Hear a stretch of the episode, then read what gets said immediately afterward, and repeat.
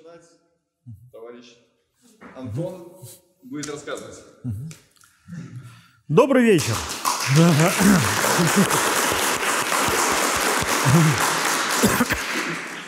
А, Добрый вечер. А, Спасибо, что пришли, несмотря на свирепствующее моровое поветрие. Мы сегодня с вами поговорим об одном из наиб- самых важных политических текстов, текстов политической теории 20 века, тюремных тетрадях Антонио Грамши. Здесь э, важно отметить, что это текст важный на самом деле не только для марксистов, но и вообще для всей теоретической, для всей теории политики 20 века. Дело в том, что несмотря на то, что Грамши писал свои тетради непосредственно для марксистов, для коммунистов, для левых, в действительности сегодня его идеи в своей как теории, так и борьбе используют не только марксисты и даже не только левые. Ну а нам уж тем более было бы стыдно их не использовать. И в этом отношении, я бы сказал, есть две черты, которые делают э, философские тетра... э, тюремные тетради Грамши да, э, особенно важными именно для левых, для марксистов. Во-первых, э, как бы ни было широко и глубоко богатство теоретического наследия основоположников марксизма и классиков марксизма, в то же самое время ни Маркс, ни Энгельс э, не уделяли э, сильно большого внимания проблемам культуры и той классовой борьбы, которая происходит в сфере культуры. Разумеется, у них есть очень важные замечания на этот счет, на которые Грамши опирается, но именно вот марксистской, какой-то слаженной, систематической теории культуры а от них не осталось. Собственно, этот важный очень пробел Грамши и восполняет в марксистской теории. Во-вторых, что, наверное, не менее важно, собственно, Грамши, а, если вот основоположники марксизма и классики марксизма, они писали в периоды а, некого подъема рабочего и коммунистического движения, да, то есть когда Маркс и Энгельс писали, это как раз рождение, по большому счету, коммунистического движения, Ленин писал времена его величайших триумфов, то Грамши пишет в период поражения рабочего и коммунистического движения из фашистской тюрьмы. И он рефлексирует над причинами этого поражения, он размышляет о том, что можно было сделать иначе и что нужно сделать как раз в ситуации э, после поражения. Э, Соответственно, я думаю, мало у кого будут сомнения, что наша эпоха, эпоха после грандиозного поражения коммунистического движения после 91 года, это э, эпоха, которая имеет больше общего с периодом, когда жил Грамши, чем с периодом, собственно, и условиями э, Маркса, Энгельса и Ле- Ленина. И вот, э, собственно, для начала пару слов о э, жизни Грамши. Антонио Грамши, и да, он Грамши, а не Грамши, как почему-то на французский манер у нас принято произносить. Он, собственно, Грамши родился в 1891 году в, на острове Сардиния. А, Это как бы Южная Италия с одной стороны, а с другой, в общем-то, не совсем Италия, потому что там у них собственный сардинский диалект, который некоторые считают языком, и с сепаратизмом тоже, все тоже в полном порядке. А, Родился он а, в семье выходцев из Албании, мелких служащих. Он Потом поступает в Туринский университет, университет, находящийся уже в северной части. Важно отметить, что север Италии – это промышленно развитый регион, в отличие от юга. И, соответственно, регион, в котором есть, э, уже появляется развитый пролетариат и развитое рабочее движение.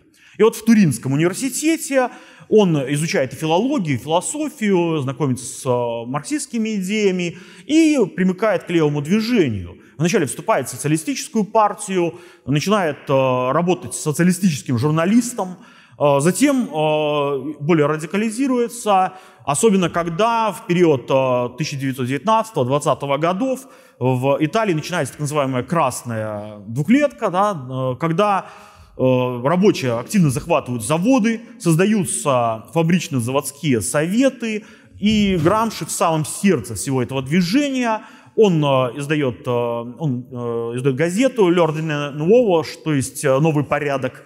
И в этом, собственно, газете так иначе отстаивает идеи марксистские, уже коммунистические, обращается к рабочим.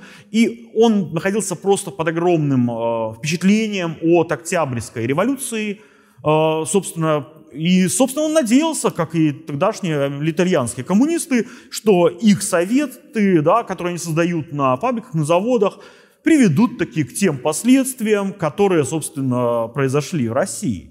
В, собственно, в 21 году основывается коммунистическая партия Италии, основывается при непосредственном участии Грамши, и Грамши вскоре становится ее, в общем-то, лидером.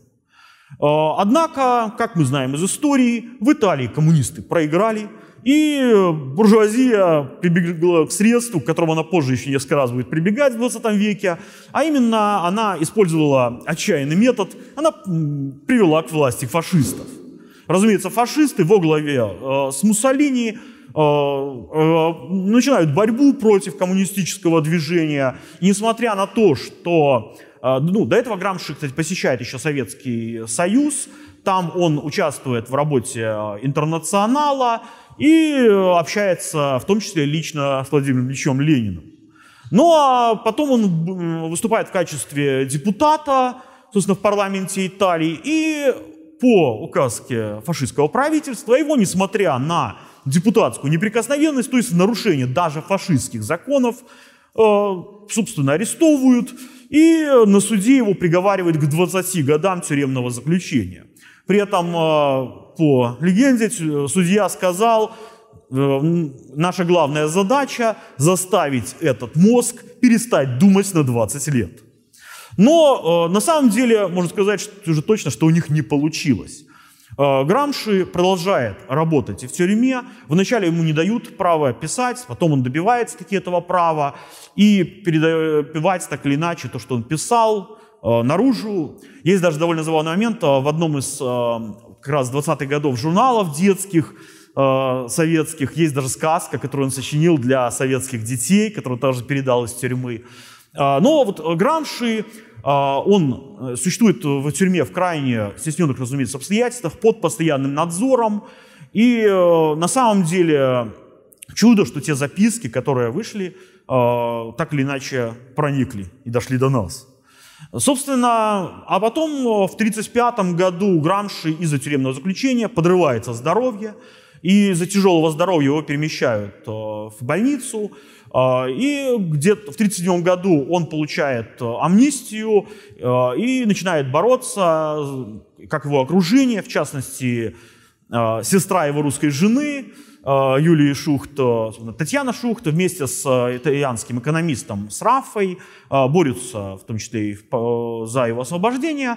Но борьба эта ничем не закончилась, так как, несмотря на все планы, что его освободить и отправить, скажем, в Советский Союз или хотя бы на родину, в Сардинию, тем не менее, он в 1937 году внезапно умирает, и тот текст, который он готовил, остается, по большому счету, просто набором разрозненных черновиков. Собственно, что же это за текст? А, Квадрани для карчери, то есть а, тюремные тетради. Это на самом деле а, текст, который некоторые комментаторы описывали как лабиринт или как некая спираль. Дело в том, что это совершенно разрозненный набор заметок, которые не предназначались для публикации. Грамши до последнего надеялся, что, выйдя из тюрьмы, он получит, наконец, доступ к нормальной библиотеке, как к тюрьме он не имел, э, имел доступ к очень ограниченному количеству литературы и э, нормальным условиям работы. Когда ему удастся все это синтезировать, систематизировать, написать несколько работ на основании написанных черновиков. Поэтому эти тексты, э, это в итальянском издании чуть меньше трех тысяч страниц Э, черновиков, которые э, как серьезные какие-то заметки на самые различные вопросы, огромный спектр вопросов, которые он там поднимает, так и какие-то сугубо черновые записи, скажем, какие-то обсуждения вопросов языкознания или некие конспекты, замечания критические по поводу прочитанной им литературы. То есть читать вот этот вот конкретно текст, возможно, по-нормальному только для специалистов. А, поэтому, на самом деле, когда Грамши переводит, как правило, это делают в популярных изданиях, которые представляют собой подборку наиболее важных, по мнению издательства, фрагментов, которые группируются, как правило, по неким темам. А, в таком виде обычно его издают, в том числе и в популярных изданиях в Италии. Однако надо отметить, что, собственно, как правило, разумеется, такие подборки не могут не быть в той или иной степени тенденциозными. И в этом достаточно убедиться, если, например, сравнить русскоязычное издание э, тюремных тетрадей, например, с англоязычным. Там будут, да, часть фрагментов будет повторяться, но часть не будет. И они будут совершенно иначе часто сгруппированы. А, что касается, собственно, русских изданий, то э, первое издание Грамши вышло уже в 1957-59 годах. Это было трехтомное собрание сочинений, избранных сочинений. Один из томов был как раз избранными фрагментами из э, тюремных тетрадей. А, затем много раз еще и в 60-х, 70-х годах отдельные какие-то другие подборки переиздавались. А в 91 году была предпринята попытка наконец издать их более-менее целиком. Однако группируя по темам эти, а, собственно, записи. Но это 91 год, поэтому ничего не получилось, и вышел только первый том. То есть у нас до сих пор нет полного издания русского тюремных тетрадей Грамши. Тем не менее, для ознакомления вот такого базового с его идеями, в общем-то, популярных подборок, ну, для начала вполне достаточно.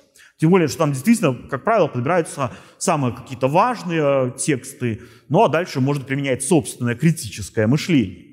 Еще важным чертой этого текста является то, что это черновой текст, не предназначаемый для публикации. Поэтому Грамш зачастую повторяет одни и те же темы, к одной и той же теме подходит с разных сторон, пытаясь какие-то новые аспекты уловить. То есть мы там прямо видим лабораторию его мысли как бы.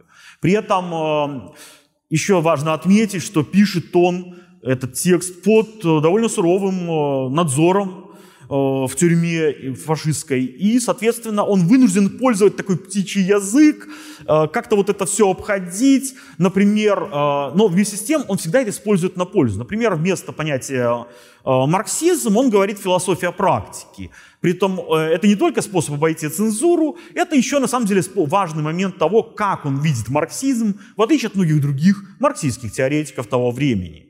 И, э, ну, бывают и более банальные примеры. Например, он, э, у него в тексте встречаются разнообразные вариации на тему некого итальянского мыслителя по имени Ильичи. Ну, на самом деле, это просто-напросто Владимир Ильич Ленин. Но он вынужден так вот говорить, чтобы, в общем-то, не заметили. А, очень много таких вот иносказаний, а, поэтому даже вот есть а, не так давно высший итальянский словарь большой, какой-то терминология Грамши, вот слов каким он таким образом использует. Тем не менее, на самом деле все понятно. То есть еще важно отметить, Грамши мастерски пишет, он его блестящий просто язык, то есть читается это даже самые сложные идеи, а идеи там бывают достаточно сложные и запутанные, он пытается передавать и действительно этого достигает максимально просто. Это действительно очень хорошо написанный литературный текст, несмотря на свою фрагментарность. Но опять же, если все сгруппируют грамотно, то оно читается, в принципе, как более-менее законченное произведение. А, другое дело, что Грамши зачастую многие понятия, за которые он наиболее известен, а Грамши известен тем, что именно он вообще-то вводит в э, оборот современной политической теории такие понятия, например, как гегемония, э, гражданское общество, органическая интеллигенция. Э, вот так вот эти самые понятия Грамши нигде, очень, очень редко на самом деле как-то определяет он скорее показывает, как эти понятия работают на конкретных примерах. Например, он анализирует историю политической и культурной борьбы в Италии XIX века. Он планировал на эту тему написать большую, э, собственно, работу, посвященную движению ресорджименто, то есть э, движению э, ну, достижению национальной независимости Италии, ее цельности, единства. Но в то же самое время он на каждый раз на примере просто показывает, как эти понятия работают, как их нужно применять. А не столько, не столько э, теоретически их анализирует, сколько показывают, как их применять и как с ними работать практически. И вот, э, обращаясь к этому теперь тексту более подробно, надо сказать, что на протяжении этого текста Грамши, кстати, как и основоположники марксизма, часто выдвигает свои идеи в полемике и в борьбе с какими-то другими мыслителями того времени. А, в частности, одним из важнейших таких персонажей был, был Бенедетто Кроче. Это итальянский философ-идеалист, неогегельянец и один из важнейших представителей итальянского либерализма, который как раз в то время играл, имел просто потрясающее влияние на всю итальянскую культуру и политику, и э, именно в качестве идеологии либерализма. И Грамши даже его называет светским папой римским Италии. То есть э, при этом э, часто какие-то статьи, которые публиковал Кроче, э, они расходились в популярной печати, и люди могли не знать даже, что это Кроче, но эти идеи проникали просто в массовое сознание политическое, поэтому борьба вот этими вот идеями, полемика, которая, кстати, довольно ведет большой симпатии к Рамши, она весьма показательна, весьма важна для него была. И вот этот самый Кроче, он отстаивал такое понятие, такие основные понятия, как в первую очередь это историзм и это имманентность. А, когда мы говорим про историзм, речь идет о представлении о том, да, концепции того, что любая идея, любое движение, любое явление историческое нужно рассматривать не абстрактно, а в историческом контексте. Да. Например, нельзя подходить с нашими представлениями какими-то к понятиям, которые высказывали люди в различные исторические эпохи. Любая идея должна быть, быть понята именно в этом вот историческом контексте. А, и очень важный момент – имманентность. Да? Ну, философское понятие, которое означает внутреннюю присущность. В данном случае для Крочи это означает отказ от любых трансцендентных толкований, то есть толкований с точки зрения чего-то потустороннего. А, Кроче очень посусторонний мыслитель, очень мирской мыслитель, для которого неприемлемо, собственно, религиозное вот такое вот сознание в традиционной форме. И Грамши и то, и другое понятие весьма одобряет. Однако, на самом деле, критикуя Крочи, Грамши довольно специфически его как бы снимает. Он показывает, что марксизм, который Крочи, кстати, очень часто критиковал, является в этом смысле лучшим историзмом и лучшей имманентностью, чем учение Крочи. Он показывает, например, что Кроч, несмотря на все свое стремление к имманентности и историзму, в конечном итоге его историзм является э, спекулятивным, гегельянским. То есть в конечном итоге для Крочи вся история, как и для Гегеля, это некая постоянная прогресс в сознании свободы. То есть, ну говоря проще, в триумфе либерализма все больше. А что касается э, других да, идей, то Кроче, этот историзм, он еще и предельно далек от жизни, да, от непосредственной практики. Э, в то время как марксизм, согласно Грамши, как раз э, выстраивается э, именно как более мирская концепция, в том смысле, что историзм здесь предельно укоренен в конкретном познании, в частности, экономи- экономики. В этом смысле Грамши очень э, большое значение придает вот этому вот источникам марксизма, да, и говорит о том, что действительно Маркса можно очень грубляя понять как, по сути, Гегель плюс плюс Рикардо, то есть гегелевский историзм плюс политическая экономия. А, а при этом, конечно, соединение изменяется как историзм, так и политическая экономия. Историзм становится более конкретным, более направленным на изучение конкретных фактов, конкретной реальности, а с другой стороны политическая экономика становится историчной. То есть если для экономистов, да, классических буржуазных, э, экономическая система капитализма была чем-то вневременным, и они переносили капиталистические отношения вплоть до первобытного общества, Маркс как раз показывал, марксизм показывает, что э, любая экономическая система исторически приходящая. Она возникает, исчезает по тем же законам, по которым возникла.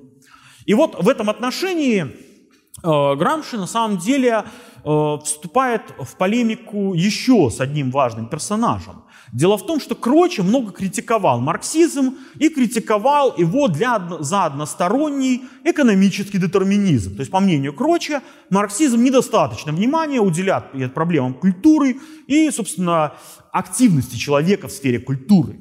А, вот э, здесь э, Грамш на самом деле замечает, что данное возражение в чем-то даже справедливо, но не относительно марксизма, а относительно некоторых распространившихся, особенно в начале 20 века, искажений, по мнению э, Грамши, марксизма, то есть неких догматических отклонений от марксизма, которые, собственно, Грамши и предпринимается критиковать. Для него здесь главная цель – это работа Бухарина э, под названием «Исторический материализм», э, которого, правда, по имени Грамши нигде не называет.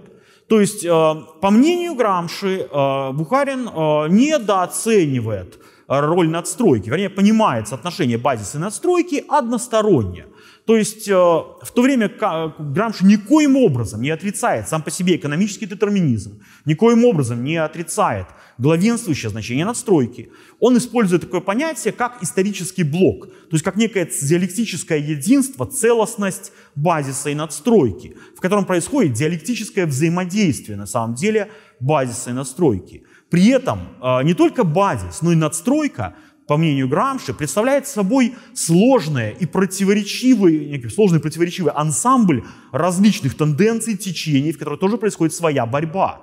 И эта борьба иногда оказывает обратное влияние, в том числе и на надстройку. Таким образом, э, соотношение да, этих важнейших марксистских понятий Грамши пытается сделать более диалектичным, более взаимным. Э, хотя нигде не отрицает, собственно, экономический детерминизм. И, э, однако, вот этой критике, в том числе Бухаринского, то, как он выражается, экономизма, э, Грамши, наверное, делает такой вот важный один тезис, который действительно находится в противоречии с некоторыми направлениями марксистской ортодоксии, которые вызывают сомнения у многих марксистов. А именно Грамши говорит о том, что Э, собственно, марксизм не раскрывает какую-то вневременную истину, но марксизм, как и абсолютно любое, любое другое интеллектуальное течение, отражает противоречия своего времени. То есть э, он тоже историчен. Иными словами, он применяет принцип историзма к самому марксизму. Э, доходя до того, что, например, он говорит о том, что даже понятие материи базовое нельзя воспринимать как что-то принципиально вне нас находящееся, что само это понятие существует только в человеческой практике и человеческом познании. А, притом ссылается даже по твоему подтверждению на некоторые ранние работы Маркса. Ну, как я уже сказал, этот вопрос дискуссионный. Вот это тот момент, где Мар... на Грамши можно как-то обвинить его в э, немножко неортодоксальных взглядах. А, хотя здесь делаю важное, наверное, замечание заранее, что, как правило, в наших учебниках распространена точка зрения, что Грамши — это такой неомарксист типичный, чуть ли не основатель неомарксизма. Обычно именно так его и изучают. А, этот взгляд, на мой взгляд, э, такая точка зрения не верна, потому что он явно отличается от всех тех, кого мы обычно называем неомарксистами, ну, персонажей типа там Маркуза, Адорна и прочих. Да? Грамши все-таки ортодокс, стремящийся быть ортодоксом. Более того, извините, он лидер одной из самых крупных и боевых полити- коммунистических партий был как раз, э, который непосредственно вел коммунистическую борьбу. Можно даже, наверное, иронически порассуждать, что было в какой-то альтернативном мире, где Муссолини бы проиграл, а Грамши победил. Может быть, про него рассказывали бы истории покруче, чем про Виссарионовича. Да? Но, тем не менее, э, Грамши, он э, как я уже сказал, да, отрицает, так вот подходит более как бы э, универсализирует принцип историзма, и он говорит о том, что вообще называет просто марксизм абсолютным историзмом. То есть, более того, Грамши доходит до того, что он утверждает, что марксизм верен лишь до тех пор, пока есть классовые антагонизмы. И когда классовые антагонизмы исчезнут и придет коммунистическое общество, этому обществу потребуется уже иная теория. Но пока мы коммунизм не построили, э, марксизм — это единственное верное отражение тех противоречий, которых мы, собственно, перед собой наблюдаем.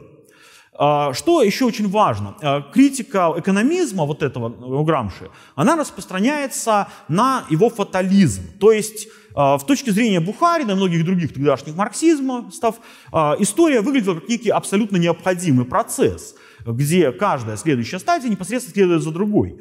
И Грамши говорит, что этот взгляд, он имел смысл с прагматической точки зрения, потому что он в ситуациях особого поражения, особенного поражения э, рабочего класса иногда давал активистам некую веру в будущее, что да, все плохо, но как бы процесс истории неизменно на нашей стороне. Так вот, э, Грамши отмечает, что э, вот такой вот взгляд, он принижает значение человеческой практики человеческой активности и человеческого активизма. Дело в том, что, по мнению Грамши, строго говоря, ничего не предрешено. Да, возникают условия для борьбы, которые, но эта борьба может быть проиграна. И то, выиграем ли мы или проиграем, зависит от нашей активности, от нашей старательности, да, нашей теоретической подготовки и так далее. Иными словами, Грамши не зря называет свою позицию философией практики. Он делает принципиально большое значение, уделяет именно практической борьбе, коммунистов, да, за вот это светлое будущее. Это светлое будущее, по мнению Грамши, само себя не построит. И э, в этом отношении он также э, распространяет этот принцип и на сферу соотношения базиса и надстройки. Дело в том, что, по мнению Грамши, сама надстройка очень сложная структура, которая включает в себя несколько подструктур, и в этой структуре огромное дело, опять же, принадлежит человеческой активности. То есть да, понятно, что идеи надстройки возникают на основании базиса, но нельзя думать, что эти идеи возникают сами собой. Они создаются конкретными интеллектуалами, интеллигенцией конкретной, то есть конкретными представителями конкретных социальных слоев, между которыми происходит своя борьба на уровне идей. А, в этом смысле вот это вот активное отношение Грамши к жизни можно хорошо суммировать его знаменитым афоризмом, который что помогал ему выдержать все тяжести тюремной жизни. А, афоризм, который звучит э, так, да, кратко, это пессимизм интеллекта, оптимизм воли. Это вот жизненная кредо Грамши. То есть, с одной стороны, ни в коем случае нельзя надевать розовые очки и притворяться, что реальность лучше, чем она на самом деле. Нет, пессими... Э, наш э, интеллект должен быть максимально пессимистичен. Нужно смотреть на реальность, как она и есть, не приукрашивая ее и видя во всей тяжести ту ситуацию, в которой мы находимся. Но вот этот вот пессимизм интеллекта должен компенсироваться да, максимально оптимистическим, именно практическим отношением. Да, то есть некой э, все равно надеждой на то, что несмотря на все тяготы и сложности, мы так или иначе можем, по крайней мере, победить. И вот э, здесь мы перейдем к одному, собственно, важному понятию касательно Грамши, понимания э, вот этого вот марксизма Грамши. Э, Грамши говорит, что на самом деле э, в нерезультате распространения марксизма неизбежно, по сути, возникает два марксизма.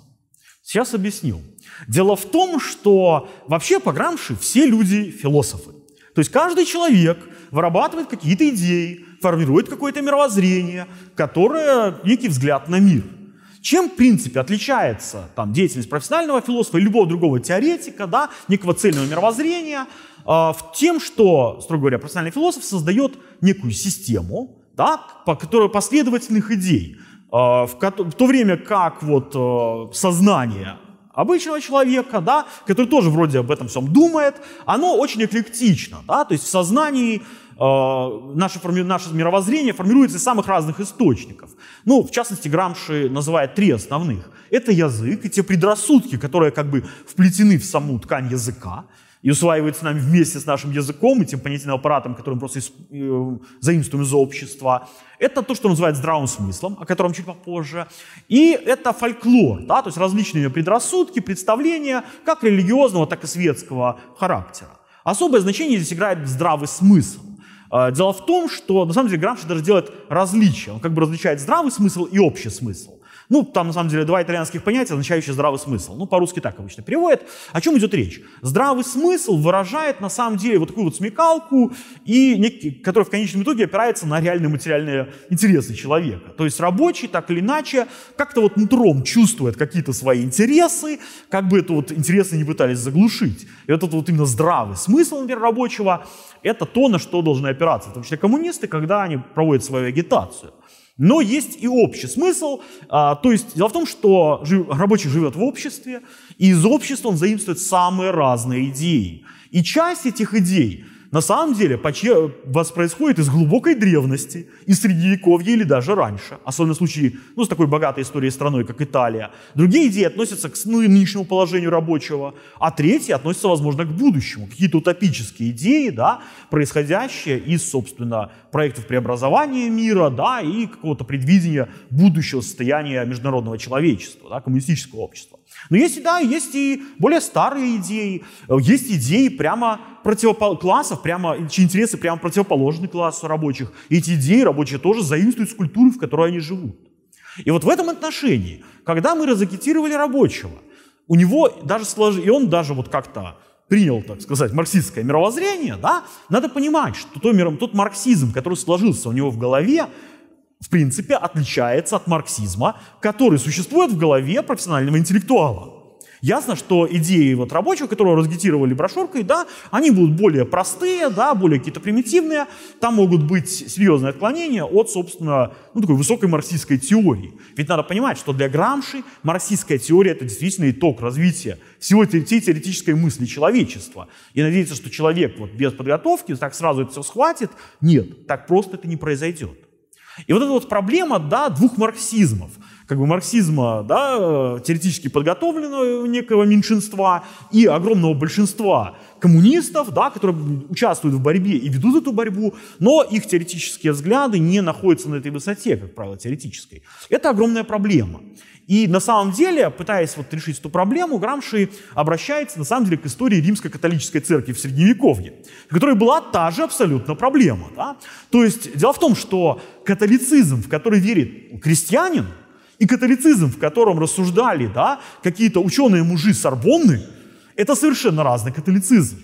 А у одного были, по сути, там ведьми, черти, святые мощи, да, и, по сути, какие-то вот такие э, набор странных предрассудков, да, еще к язычеству восходящих а, и набор каких-то, в общем-то, ритуалов, да, стран специфических и так далее, суеверий и прочего, да, а с другой стороны, это высокие некие сложные теоретические идеи богословов с серьезной философской и логической базой, с серьезными доказательствами, да, ну, специфическими доказательствами, понятно, то есть, э, и вот э, католическая церковь все время мучилась и продолжает мучиться с этой проблемой. И она и решала на самом деле эту проблему э, таким способом. Она просто запрещала интеллектуалам сильно отходить от э, массовых верований. Да? То есть, да, э, ну, то есть, если ты сильно отошел от каких-то взглядов, которые ну, соответствуют более-менее народным и более-менее приняты, то да, можно быть признанным еретиком, можно получить какие-то негативные санкции вплоть до костра.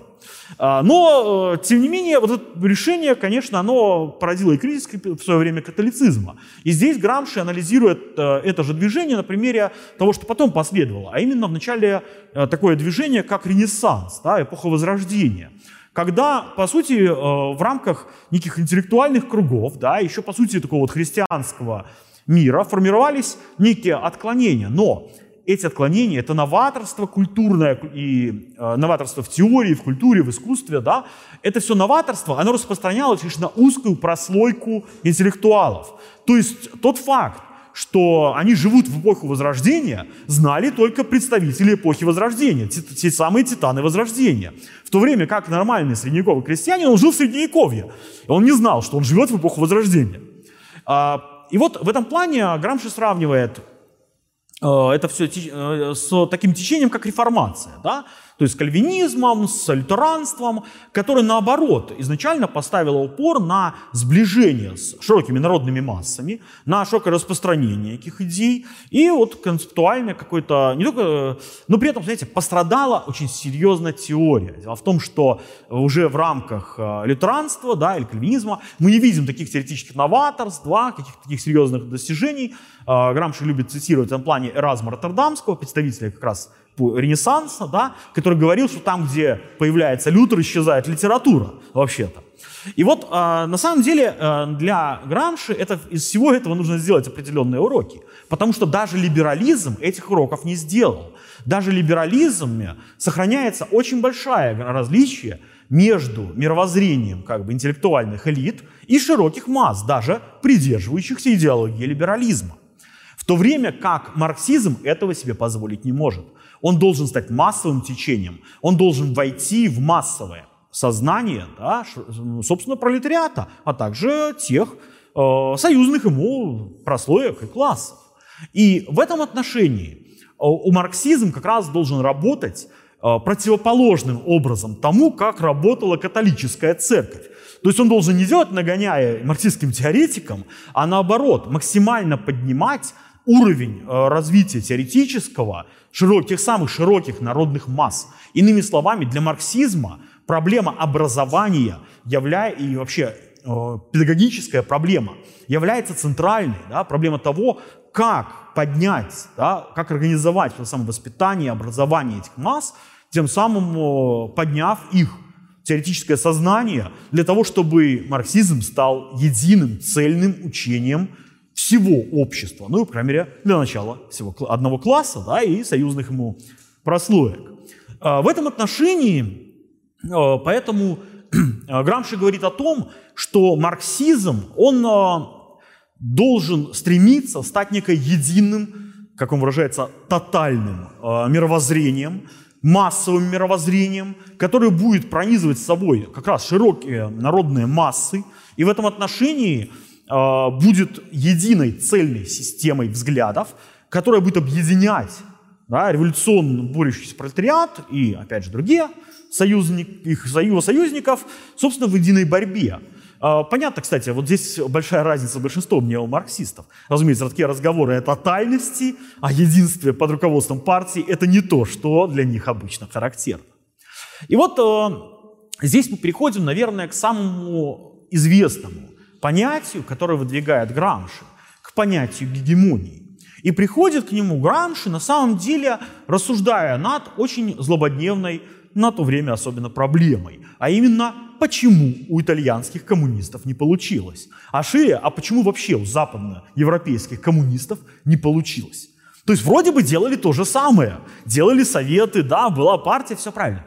И по мнению Грамши, это связано с тем, что на самом деле власть в обществе, э, и особенно в буржуазном обществе, и особенно в буржуазном обществе западноевропейских стран устроена несколько сложнее, чем обычно принято думать.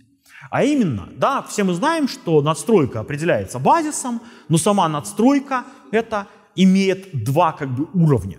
По сути, есть две надстройки. Речь идет о том, что Грамши называет политическим обществом и гражданским обществом. Политическое общество – это непосредственно государство, как система, прямая система принуждения, обладающая монополией на насилие. То есть э, в данном случае государство, оно выступает в качестве э, непосредственного орудия насилия. У него есть армия, у него есть полиция, у государства есть законы, юристы, суды, и это именно то прямое да, принуждение, которое прибегают тогда, когда не работают другие способы. Но нельзя всех в обществе на самом деле контролировать из-под палки. И на самом деле поэтому власть во многом держится на втором очень важном элементе надстройки, а именно на том, что Грамши называет гражданским обществом. Я думаю, здесь мы сделаем небольшой перерыв, да, чтобы у нас была возможность там отдохнуть. Пожалуйста.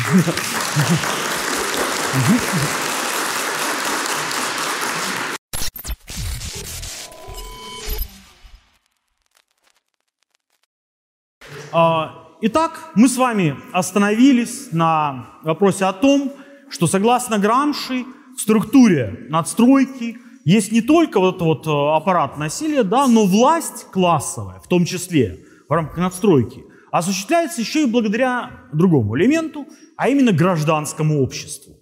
Когда нынешние либералы да, с придыханием, у них принято произносить выражение «гражданское общество», но надо понимать, что да, хотя это понятие очень старое, его активно использовал уже Гегель, но современная теория гражданского общества была сформулирована, да, злым коммунистом Грамши. И вот э, в этом отношении Грамши что подразумевает под гражданским обществом? Под ним он подразумевает э, некий набор институтов, прямо, казалось бы, не связанных с государством и государственной властью. Это может быть от семьи до церкви, от средств массовой информации до популярной культуры. Иными словами, это некие институты, собрания, группы, сообщества и течения, которые так или иначе относительно свободно функционируют в обществе. И вот в рамках, иными словами, гражданского общества циркулируют различные идеи и различные представления.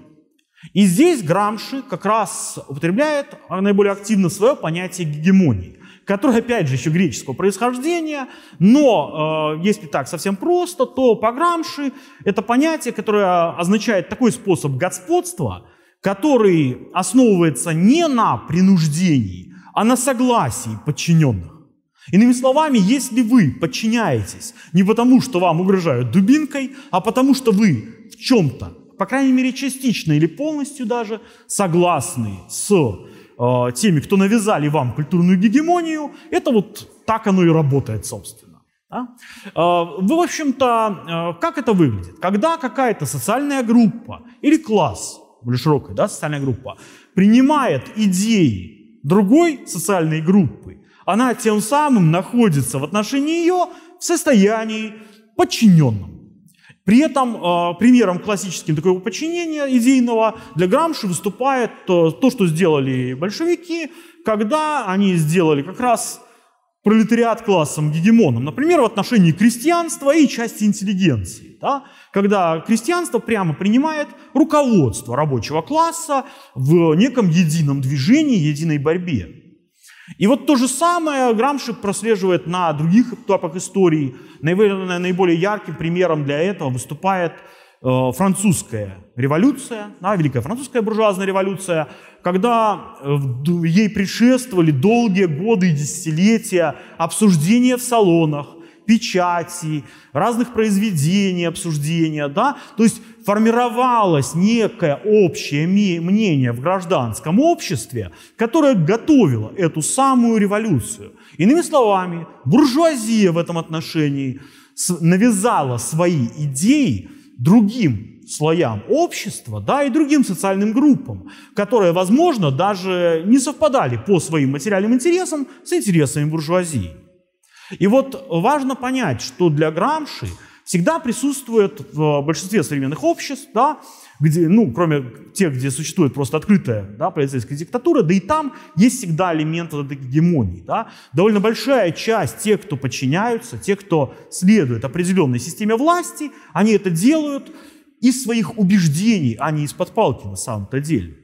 И вот э, этот момент э, очень важен, да? как какой-то класс, какая-то социальная группа, которая стремится прийти к власти, вначале должна подготовить себе почву борьбой за культурную гегемонию. Здесь э, о чем идет речь? Да? Речь идет о том, что, например, если мы возьмем даже Средневековье, да, у нас есть церковь, у нас есть система идеологическая, да, где какой-нибудь священник вам подробно объяснит, если, и даже если вы крестьянин, вы, по-моему, легко можете поверить и принять идеи господствующего класса, и потом считать, что все замечательно, и жить, да, лучше, чем феодализм, ничего нет, и все это от Бога. Да? С другой стороны, э, то же самое, да, можно смотреть э, на многих, еще более ярком виде, конечно, многих буржуазных институтах. В частности, здесь огромное значение имеют, конечно, средства массовой информации. Ведь журналисты, они создают то самое общественное мнение в рамках гражданского общества. И это общественное мнение, которое становится, опять же, борьбе между различными течениями среди журналистов, которые тоже представляют разные классовые интересы и разные интересы разных социальных групп. Оно в конечном итоге готовит почву для захвата власти определенной социальной группой. Э, ну, в современном мире это объяснять вообще никому не надо. Все мы знаем власть средств массовой информации и то, какое оказывают они влияние повсеместно. Да? А, и то же самое с культурой, когда какой-то писатель пишет книгу, когда какой-то да, режиссер снимает фильм, когда мы видим, слышим даже какую-то музыку. За этим зачастую, и даже в большинстве случаев, стоят определенные идеи, которые таким образом транслируются. Как правило, это все происходит бессознательно. Человек, который приобщается к соответствующим культурным продуктам, который просто хочет почитать веселую книжку, чтобы развлечься, да? или посмотреть сегодня хороший какой-нибудь интересный фильм, он одновременно бонусом получает некие идеи определенной социальной группы. И таким образом усваивает идеи, в том числе, которые могут противоречить его собственным идеям. Так формируются определенные блоки целые а, различных социальных групп, в которых какая-то одна так или иначе пытается бороться за господство. Но подчиненные могут этому сопротивляться, с другой стороны. И здесь очень важный момент. Дело в том, что да, вот это вот гражданское общество, оно обеспечивает такое вот комфортное протекание, в общем-то, всего политического процесса, этого факта, что не приходится каждому человеку представить полицейского с дубинкой, но в то же самое время оно э, в рамках своего осуществления, гегемония требует определенных уступок. Во-первых, иногда приходится делать реальные уступки. Например, э, когда буржуазия да, захватывает власть у тех же феодалов, она делает определенные законы, которые идут на пользу не только буржуазии, но в том числе, например, и крестьянству, и даже пролетариату. Э, да и сегодня да, могут э, разрешаться профсоюзы, да, могут происходить какие-то э, принятия каких-то прав, которые на самом деле защищают права рабочих, трудовых кодексов и так далее. То есть удерживать гегемонию, гегемонии требует время от времени каких-то более или менее значительных компромиссов.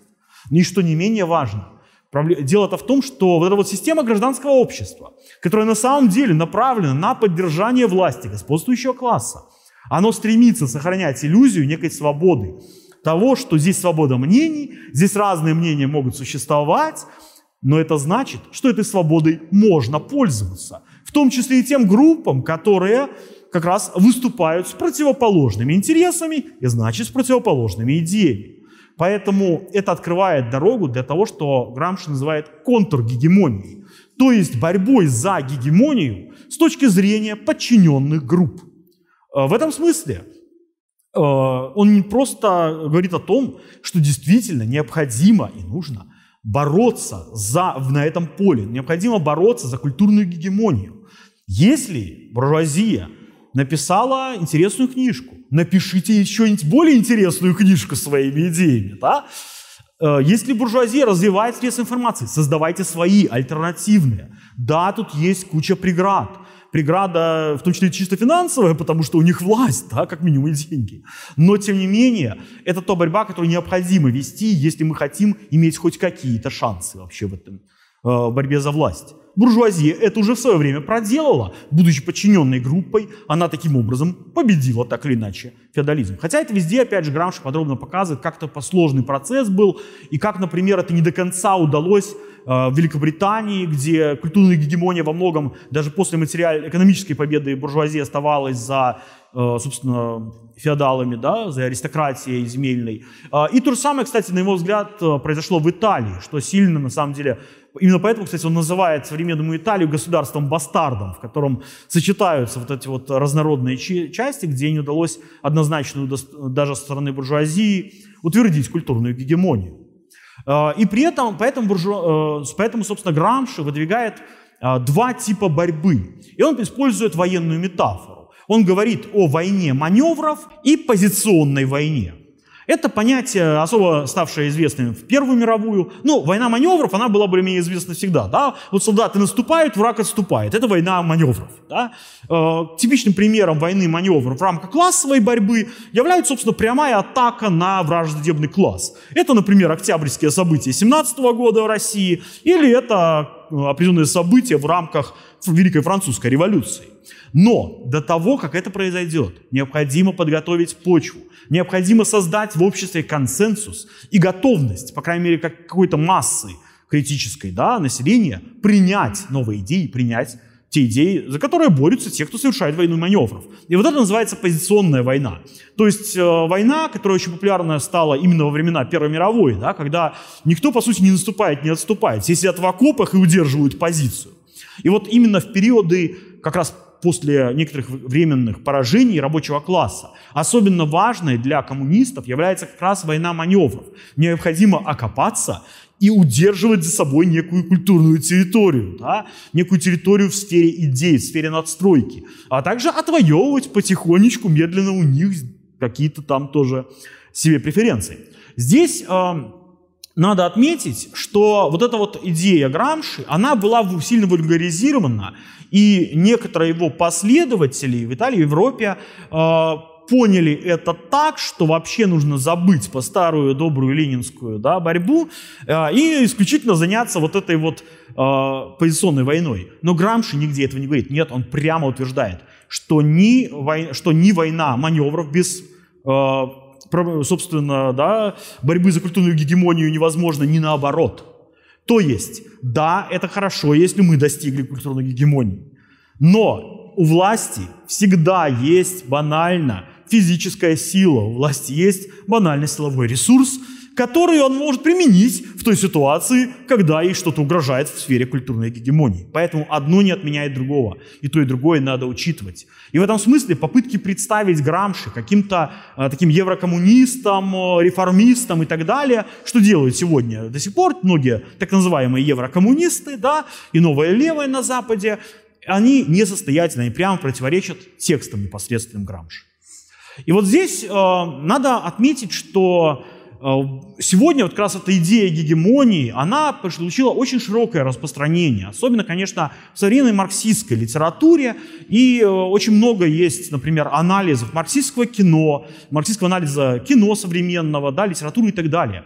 Здесь очень важно тоже отметить, что очень многие марксистские теоретики культуры имели дело в основном с высокой культурой, элитарной культурой. Но для Грамши самое интересное как раз массовая, популярная культура. Да? Он очень много внимания уделяет разным приключенческим популярным романам, детективам, даже научной фантастике, да, и он очень сожалеет, что в Италии не сложилось этих жанров, что мы эти вещи в Италии переводим, а это значит, что мы заимствуем идеи, которые не имеют прямого отношения к нашей социальной реальности. Да, в этом смысле он как раз призывает именно для марксистов бороться как раз в этой сфере. Да, не сильно проявлять снобизм и бороться на этой территории. И, кстати, многие современные как раз марксисты, которые изучают культуру, за этим в этом плане следуют. Да? И, э, ну, такой вот пример такой вот э, культурной гегемонии, которая сейчас существует, можно просто назвать современного, например, философа Марка Фишера, который показывает, что современное кино, современная масс-медиа и все остальное а, вся, в принципе, современное искусство и культура нас приучает к одной мысли, что наш мир а, последний, и лучшего не бывает. Нет, он, он плохой, но лучше, а лучше мечтать не, не стоит, потому что будет плохо. Да? И в этом смысле он говорит о том, что мы, по сути, вся на культура рассчитана наша на то, чтобы парализовать в нас возможность мечтать, парализовать в нас возможность представлять себе какой-то иной лучший мир – да, как э, говорил один современный философ э, Фредерик Джеймисон, современному человеку легче представить конец света, чем смерть капитализма. Это вот типичный пример результатов культурной гегемонии того, чего добилась буржуазия на самом деле. Но, возвращаясь к э, нашему Грамши, собственно, Грамши говорит о том, что культура, конечно, не происходит сама собой. Ее кто-то создает. И поэтому он разрабатывает довольно подробную, собственно, теорию интеллигенции или интеллектуалов. Ну, тут это можно и так, и так переводить. Гранш Сноми, он говорит интеллектуали э, по-итальянски. Ну, то есть интеллигенция, интеллектуалы, неважно. Значит, э, во-первых, нужно понять, что мы обычно под интеллектуалами э, понимаем более узкую прослойку людей, чем э, это понимает Грамш. То есть обычно интеллектуалы мы имеем в виду каких-то там, не знаю, писателей, поэтов, мыслителей, ученых, да, для Грамши это более широкое понятие. Туда входят очень многие да, это то, что называется верхние эшелоны да, интеллектуалов, а, но всегда есть не только те, кто создают идеи, есть те, кто их распространяют. И на самом деле зачастую те, кто распространяют идеи, более важны, чем те, кто их создают. В этом плане э, не, не, да, иногда э, вот это проблема вообще всей истории философии, да, мы говорим лишь о тех людях, которые создавали великие идеи, да, вся история философии – это набор великих имен, но мы забываем про тех людей, которые распространяли эти идеи, делали их массовым, проводили их в массовое сознание, сделали их новым здравым смыслом как бы. Да? То есть проводили эту самую главную борьбу, которая делала эти идеи великими, можно сказать. И вот э, Грамши э, говорит о том, что есть принципиальных два разных типа интеллектуалов.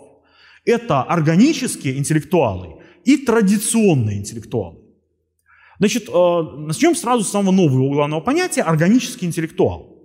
Крамши говорит, что когда новый класс выходит на историческую сцену и серьезно заявляет о своих правах на господство в обществе, он из своей среды выделяет группу интеллектуалов, которые обеспечивают его представление его интересов в сфере культуры. То есть Грамши, критикуя экономизм, говорит о том, что если социальная группа остается сугубо на уровне экономических интересов и не заявляет политических и культурных требований, то есть не входит в сферу да, более высокой надстройки, то она не может претендовать на то, чтобы повести за собой другие слои, другие группы и другие классы. Поэтому у нас э, это наиболее классически видно на примере буржуазии. Да? Когда буржуазия выходит на историческую сцену, она тут же приводит с собой своих интеллектуалов. Да? Она приходит политических экономов, которые объясняют необходимость свободного рынка. Она приводит различных технологов, которые обустраивают, собственно, работу на заводе, да? там, технического оснащения. Она обеспечивает сугубо буржуазных э, СМИ, да, журналистов, которые работают как наемные работники именно на буржуазные фирмы, которые представляют собой современные СМИ, и, э, а также буржуазных э, поэтов, буржуазных писателей, буржуазных художников. То есть буржуазия выделяет из себя именно из своей среды таких, некую мыслящую да, и создающую идеи прослойку буржуазии. И именно это позволяет ей бороться за культурную гегемонию, что привело к ее победе. Но в то же самое время всегда есть некие традиционные интеллектуалы. То есть те люди, которые потомственные интеллектуалы, оставшиеся из предыдущих общественных укладов. Например, когда пришла буржуазия, церковь никуда не исчезла. И представители да, церковной иерархии, это эти интеллектуалы, люди умственного труда, да, но они в то же самое время э, остались. И они существовали в том же обществе, и генерировали тоже идеи свои. Да? Никуда не делась э, земельная аристократия, которая создавала свои идеи, даже в моменты, когда в экономике начинала побеждать буржуазия. И Грамши здесь замечает, что ни в коем случае нельзя связывать интеллектуалов просто с людьми, кстати, интеллектуального, то есть умственного труда. В этом смысле, говорит Грамши, все люди интеллектуалы. Любая человеческая деятельность, она интеллектуальная по определению, потому что она не животное. И, соответственно, интеллектуал – это не э, уровень интеллекта. Интеллектуал – это социальная функция. Интеллектуал – это, по сути, работник надстройки или служитель, служитель да, каких-то интересов в рамках как раз этой самой надстройки. В этом отношении, собственно, э, что делает Грамши, да, он показывает, высказывает очень важную мысль. Если рабочий класс серьезно выдвигает свои претензии на господство, то, чтобы повести за собой других и бороться да, с э, противоположными себе классами, он должен из своей среды выделить группу органических тоже интеллектуалов. То есть людей, которые будут непосредственно из того самого пролетариата, интересы которого они представляют. Здесь тоже, а, конечно, важно отметить довольно интересный момент с этими самыми а, органи... не органическими, а как раз традиционными интеллектуалами. Это люди, как правило, потомственные, сохранившиеся с древних времен, да, и в этом смысле они по сути, непрерывно существуют. Да? То есть, как можно проследить какую-то непос... в Италии там, непосредственную линию от Средневековья, а то и до Римской империи. И Грамш как раз и думал свою историю как раз э, интеллектуалов э, в Италии начать прямо с Римской империи. И поэтому у них возникает иллюзия, что они находятся над классовыми конфликтами.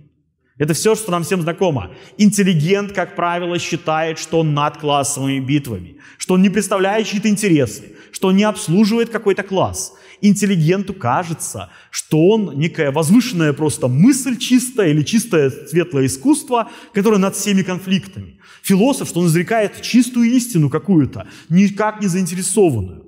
И именно поэтому среди интеллектуалов в классовом обществе. Такую популярность имеет идеализм, потому что вот эту интеллектуальную способность э, идеализм делает самостоятельной сущностью, то есть самым мышлением, которое создает всю реальность согласно идеализму. И э, возвращаясь к проблеме органических интеллектуалов, самой важной из проблемой да, является создание вот таких интеллектуалов из рабочих. И здесь э, Грамш подчеркивает, что это будут э, принципиально иные интеллектуалы.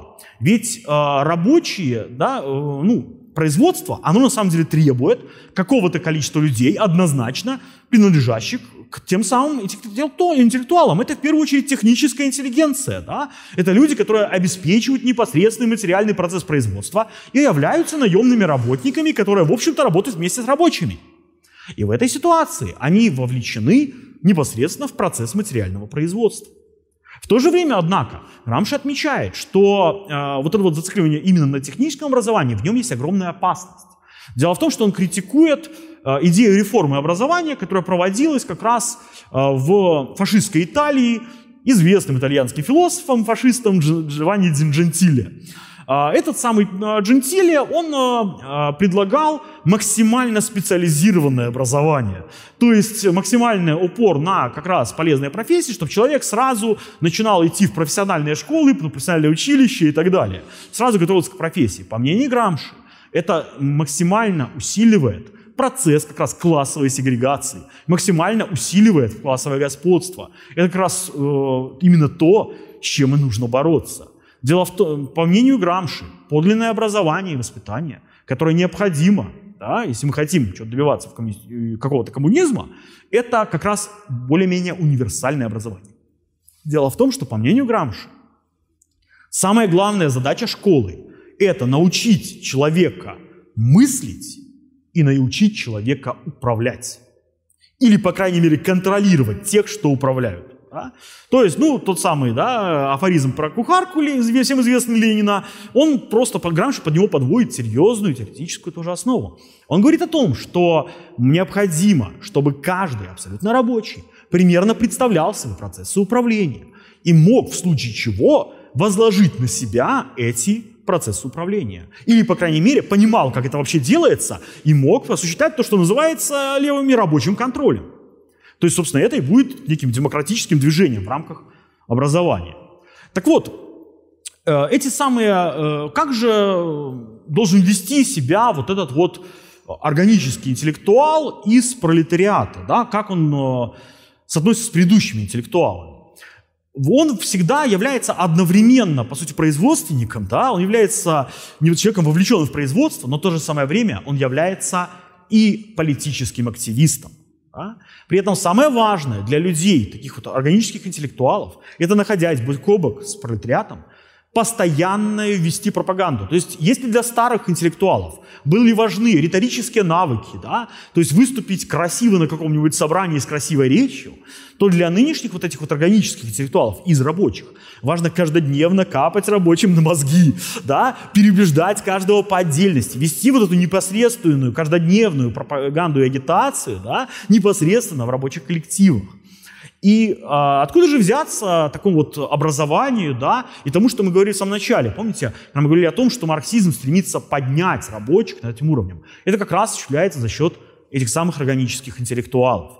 Разумеется, Грамши на самом деле здесь не, не голословен. Он описывает свой опыт как раз организации э, фабрично-заводских советов, да, вот это вот э, в 19-20 году. И э, Грамши говорит, что особое значение при этом играет политическая партия. Потому что рабочий, который вступил в политическую партию, в некотором смысле уже является интеллектуалом. Потому что он, находясь в партии, если он активный ее участник, да, а не просто для галочки, он свои, представляет свои интересы не просто как, как выражается Грамши, экономическо-корпоративные интересы, то есть его узкие вот эти материальные интересы, да, он выдвигает идеи в рамках этого самого гражданского общества через партию. А значит, он участвует в борьбе за культурной гегемонией. И как, по сути, работник надстройки как раз представляет собой того самого тоже интеллектуала. И в этом смысле вот это широкое движение, образовательное и агитационное, это важнейший момент, на котором делает акцент Грамши. Это именно то, что, по его, на его взгляд, позволит а, раб, любой некой а, угнетаемой или подчиненной группе заявить свои претензии на господство и таким образом выдвинуть идеи, которые заставят стать в подчиненное положение уже другие социальные группы, сформировать некий блок да, с другими социальными силами. И в такой ситуации уже, когда мы достигли той самой э, позиционной войны, начинать, возможно, уже и войну маневров, разумеется. И вот именно э, политическая партия, да, как вот в основу всего, даже называется э, раздел, который в, в тюремных тетрадях о политической партии э, «Новый государь». Ну, имеется в виду государь Макиавелли. То есть, по сути, вот то, что Макиавелли описывал как э, некого да, принца, да, как в оригинале, или государя, собственно, э, партия должна стать таким принцем или государем. Но э, Грамши очень, кстати, при этом э, предостерегает, что в рамках именно коммунистического движения стоит опасаться того, чтобы это был один человек. Да? То есть, по его, на его взгляд, именно партия целиком, как некое органическое единство, которое представляет интересы рабочего класса и продвигает эти интересы над просто экономическими, да, в сферу высокой политики и культуры, именно она и является вот той основой, которая будет э, играть решающую роль в грядущих так или иначе битвах. Ну, я думаю, на этом можно заканчивать. Какие-то основные идеи мы с вами рассмотрели. В общем, я думаю, закончили мы на достаточно оптимистической ноте. Как-то так.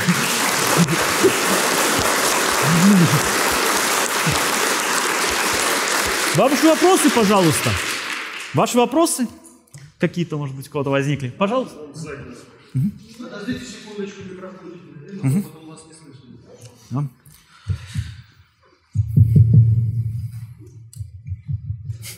Если можно, я хотел бы два вопроса задать.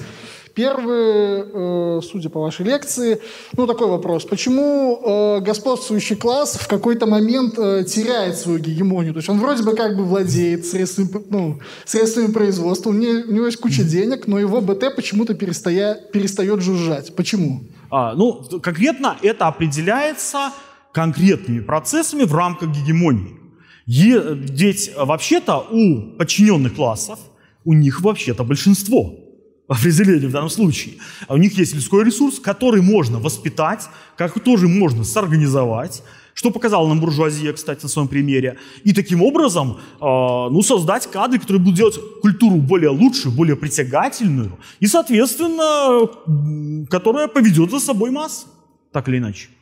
Если можно, второй вопрос. А, вот э, в конце вы сказали, что партия это должен быть такой коллективный государь, и тут просто напрашивается вопрос про фракции, запрет фракций э, э, в ВКПБ, по-моему. Ну, да. не помню, как эта партия называлась. Ну, партия большевиков после революции в 18-19 году. Да, на самом деле Грамш здесь очень сложно судить о его конкретной позиции, потому что а, он, э, когда там переписывался, понятно, он переписывался через там, посторонних людей с этим всем, а, он всегда оставался в целом, а, придерживался, по крайней официально линии, собственно, э, партии да, российской, но при этом его считали не совсем благонадежным. То есть время от времени он высказывал критику, например, как раз вот в период, э, когда э, Сталин, да, приходит к власти, он никогда, он никогда не поддерживал Троцкого, непосредственно Грамши, но, тем не менее, он считал, что вот э, исключение людей из партии, да, какие-то вот внутри партии расколы и так далее, это то, что навредит рабочему движению, и этого делать не стоит. Но когда он, кстати, подал эти вот соответствующие заявления, Тольятти его да, соратник, он его далее не передал. Написал обратно, что не тот момент это говорить не стоит, пока сейчас как как-то так. Спасибо большое. Там вот рука сзади вас. А, здравствуйте. А вот такой вопрос. А что Грамши писал про такое явление, как группомыслие? То есть э, вот вы говорили, что нам нужно написать какую-то книжку, которая будет более интересна, допустим. Но вот э, наши потенциальные читатели, ну, по крайней мере, люди в большинстве своем, э, они мыслят ну, довольно типичными штампами, вот, набором штампов, и получается, что если вы как бы не удовлетворяете каким-то из этих э, штампов, то либо вы будете не услышаны, либо заклей... заклеймены. Вот. Да, Грамши как раз подробно работает с этой проблемой. Но он как раз-то говорит, что все штампы, то есть то, что называют общим смыслом, да, они кем-то когда-то были созданы, причем созданы чаще всего усиленной работой по навязыванию этих штампов. И что нам мешает выдвинуть идеи, которые станут новыми штампами или новым здравым смыслом? В этом стоит задача. Поэтому да, это сложно. Но если это происходит достаточно массово, достаточно интересно, вы будете потихоньку, потихоньку привлекать на свою сторону новых людей и бороться за гегемонию. Ну, то есть у наших э, заклятых друзей есть монополизированные средства массовой информации. Получается, что создается впечатление, что какое-то мнение, которое они транслируют, это массовое, и так думают как бы все нормальные люди. Mm-hmm. Вот. А, то есть а те, которые с ними спорят, это какие-то ненормальные. Mm-hmm. Но получается, что рабочему движению надо стать более-менее массовым, чтобы это побороть. Да, так разумеется. Получается? Надо создавать э, свои средства массовой информации, надо создавать э, да, какие-то свои способы распространения идей. То есть, да, надо, если это поле, на котором любой может бороться, надо бороться. Разумеется, у нас на первых порах будут сильно маловато. Так у всех было так. Буржуазия, когда начинала, тоже она была в меньшинстве вообще-то. Да, то же самое. Ну, побороли. Поэтому, да, тут много работы, много усилий, только так. Но они побороли, получается, когда у них уже средства производства основные были в руках а... в обществе экономически они все-таки, они политически-то находились не у власти, так или иначе. А в данном случае, если мы говорим про пролетариат, да, все-таки у пролетариата серьезные заявки на силу. У них есть сила, которую просто они не осознают. Но это действительно больш... подавляющее большинство населения. И тот факт, что меньшинство не держит большинство, ну, вообще-то это результат очень долгой и тяжелой работы по поддержанию этого консенсуса. Представьте, сколько денег даже просто тратится на пропаганду, да, на то, чтобы все оставалось просто таким, как есть. Поэтому, ну, как минимум, придется больше тратить им денег в начале, да, а потом, э, возможно, и начнут весы в обратную сторону сворачиваться. Ну да, это какой-то процесс с обратной связью, и пока что она для нас отрицательная, можно Ну, сказать. У нас мало э, что делать, так или иначе. Ну, плюс, конечно, эффект поражения 91 года и того, как оголтелая пропаганда навязывает самые штампы тогда. Ну и продолжение э, вот второго вопроса предыдущего оратора. Ничего Антонио Грамши не говорил про то, что нашим интеллектуалам может понравиться быть частью надстройки. Они либо начнут просто кушать буржуазные деньги, либо просто сосать соки из рабочих и пытаться их как-то в своих интересах воспитывать. Такая опасность есть, да. Но она есть не только с нашими органическими интеллектуалами, а абс- абсолютно, абсолютно любыми. Дело в том, что когда буржуазия пришла к власти, очень многие феодальные, собственно, интеллектуалы радостно перешли на сторону буржуазии стали работать на нее. Как и обратный процесс происходил. Да, неизбежно это. Очень важный момент, это называется, собственно, для Грамши, у Грамши есть точное понятие, это называется ассимиляция интеллектуалов.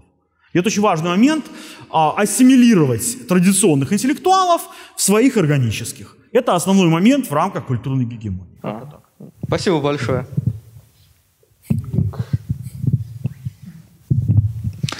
Добрый вечер. Э, У меня вопрос в продолжение первого вопроса предыдущего оратора. Не кажется ли вам, что вот эта ситуация с э, раздвоением марксизма, раздвоением э, религиозного сознания, там, официальный католицизм, интеллектуальный, так сказать, и низовой, э, это следствие разделения труда? И вот как в таком случае э, именно соединять вот эти два марксизма вместе, когда не преодолено еще разделение труда. А, вот тут и дело, да, совершенно верно. Это прямой результат разделения труда. А так как марксизм стремится к уничтожению разделения труда, да, то он должен бороться за то, чтобы преодолевать это разделение. А как? Э, Только один вариант. Пытаться налаживать некие альтернативные способы образования, да, ну, например, то, что мы здесь делаем, да, и таким образом э, как-то поднимать уровень, да, то есть тех, кто еще только там э, был распропагандирован, только начинает усваивать, пытаться максимально их поднимать. Да, это тоже очень долгий процесс, но как бы кому легко, только так. Ну и в этом случае, мне кажется, одной из важнейших задач все-таки сокращение рабочего времени, чтобы было время Безусловно. становиться Безусловно. интеллектуальной интеллигенцией. Конечно, Спасибо. поэтому эти вещи тесно связаны.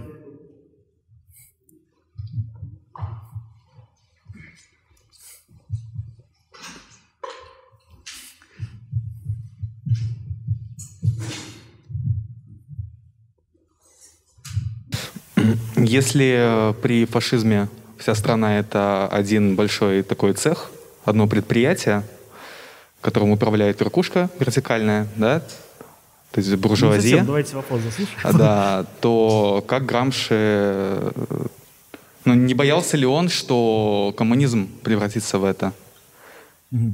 То есть изначально как бы власть рабочих, да, то есть советы.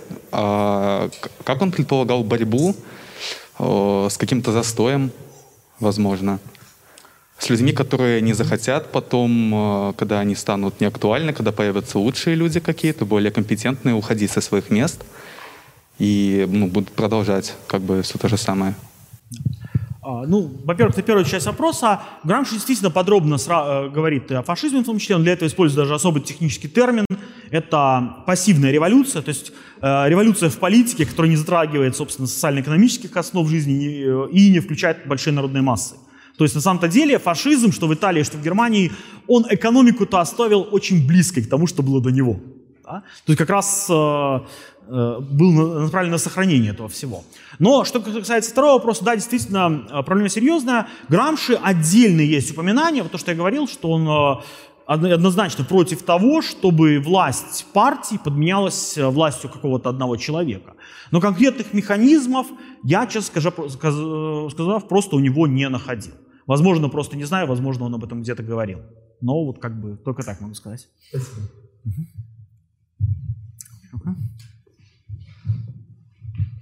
Добрый вечер. А, У меня вопрос немножко в следующем. Вот как, э, возвращаясь опять к идее того, что существует э, две родственных, но разных концепции, более примитивная и более развитая в головах разных людей. может быть, не совсем в тему э, текущей темы лекции нашей. Вопрос в следующем. Либо у описываемого товарища Грамши, либо у кого-то другого были ли, был ли какой-то системный анализ, э, как в, в пропаганде избежать примитивизации идеи угу. при общении, ну, при обучении вот этого всего. То есть, чтобы интеллектуальная идея не скатилась и не, не примитивизировалась до нежизнеспособной формы своей. Ну вот, по мнению Грамши, примитивизация совершенно неизбежна. Потому что часто приходится, да, в случае агитировать людей с э, недостаточно высоким уровнем просто подготовки изначально, которых просто невозможно будет изначально представить с идеевой частоте. Поэтому единственный способ – это поднимать уровень образования этих самых народных масс – то есть идти снизу, через систему воспитания, образования низовой, то есть делать людей более подготовленными к более и более высоким идеям. Потому что так нет. Невозможно изложить да, сложную идею, которая ну, в себе обобщает все теоретическое наследие человечества, э, человеку, который не готов, например, к, теоретической, к некой умственной теоретической работе. В любом случае будут искажения. Бороться с этим как? Улучшать людской материал, который это воспринимает. Только так. Только поднимая низы до верхов.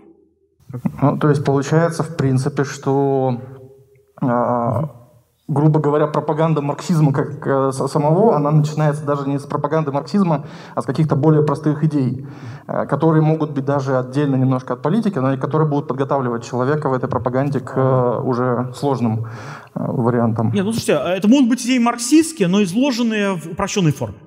Да? То есть, как бы, не знаю, там вот... Ну да, да, так. Э, ну и тем более, как агитировали-то, собственно, да, вот как, знаете, по советским фильмам, как там, Просто говорят, вот есть два класса, вот, буржуазия и пролетариат. Ну и как бы все, суть изложена. Искажения нет на самом деле, да, но при этом, да, понятно любому. Поэтому как-то, да, такие способы. Спасибо.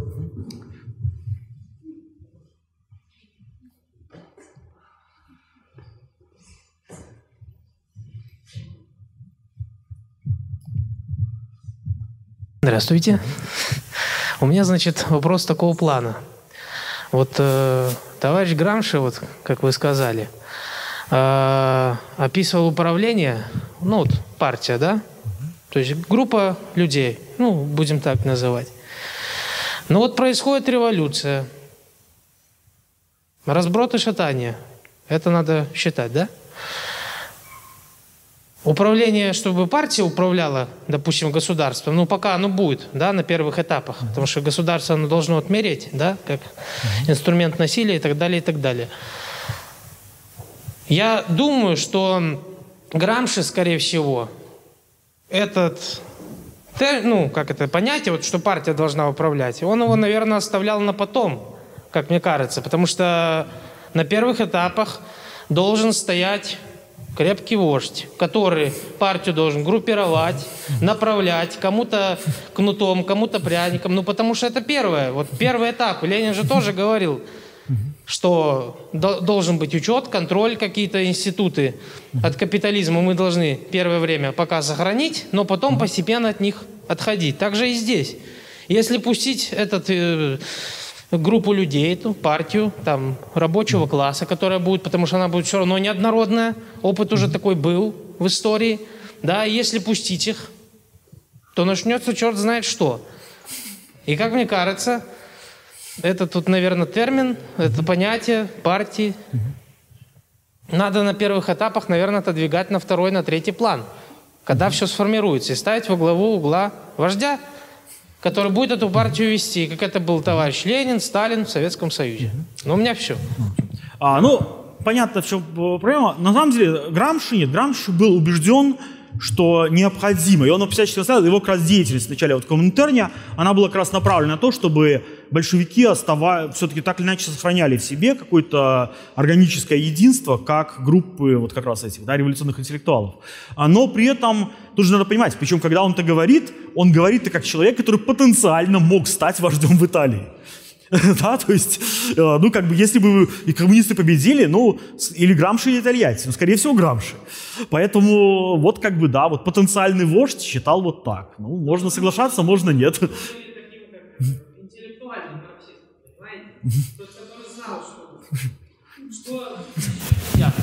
А большинство, к сожалению, сейчас не дуб-дубом, да?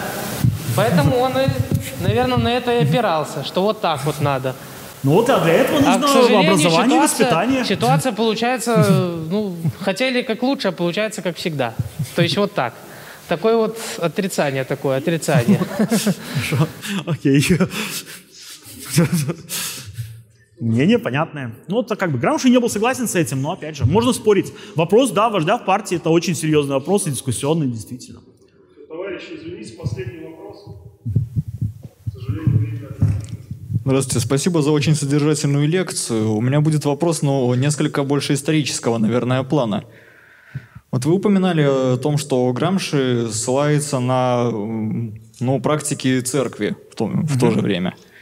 А как сам Грамши, будучи итальянцем, который, как известно, одни из самых набожных европейцев, как вообще он относился к католической церкви и ка- какое он место ей отводил в будущем, так сказать, коммунистического.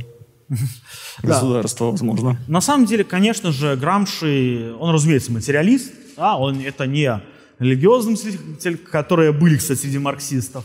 А, Например, главный антагонист Грамши, кстати, вот философ, который больше всего боролся с идеями Грамши, Альтюсер, который был правоверным католиком. Да? А, нет, Грамши был э, материалист, в плане все было четко, но э, отношение Грамши к католицизму на самом деле очень уважительно. То есть он считает, что у католиков, то есть у организации, которая держалась тысячелетиями, очень многому марксисты могут поучиться.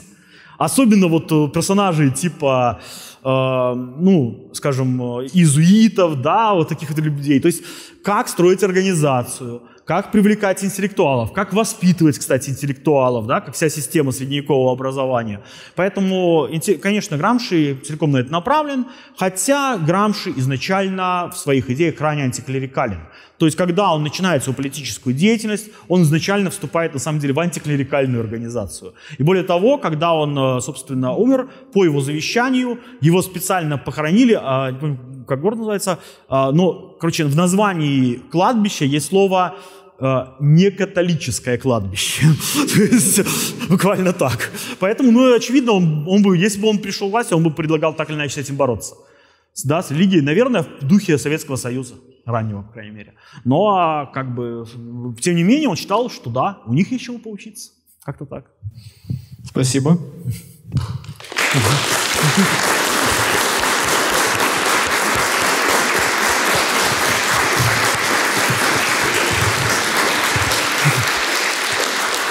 Так, товарищи, э, да, вижу сегодня в зале очень много знакомых лиц, это радует. В масках даже узнаю всех. Да. Но также вижу еще и незнакомые лица. Если вот этих незнакомых товарищей заинтересовал марксизм, и вы хотите углубиться в эту теорию, присоединяйтесь к нашим кружкам. Занятия проходят 4 раза на неделю, а также есть онлайн-группа в понедельник.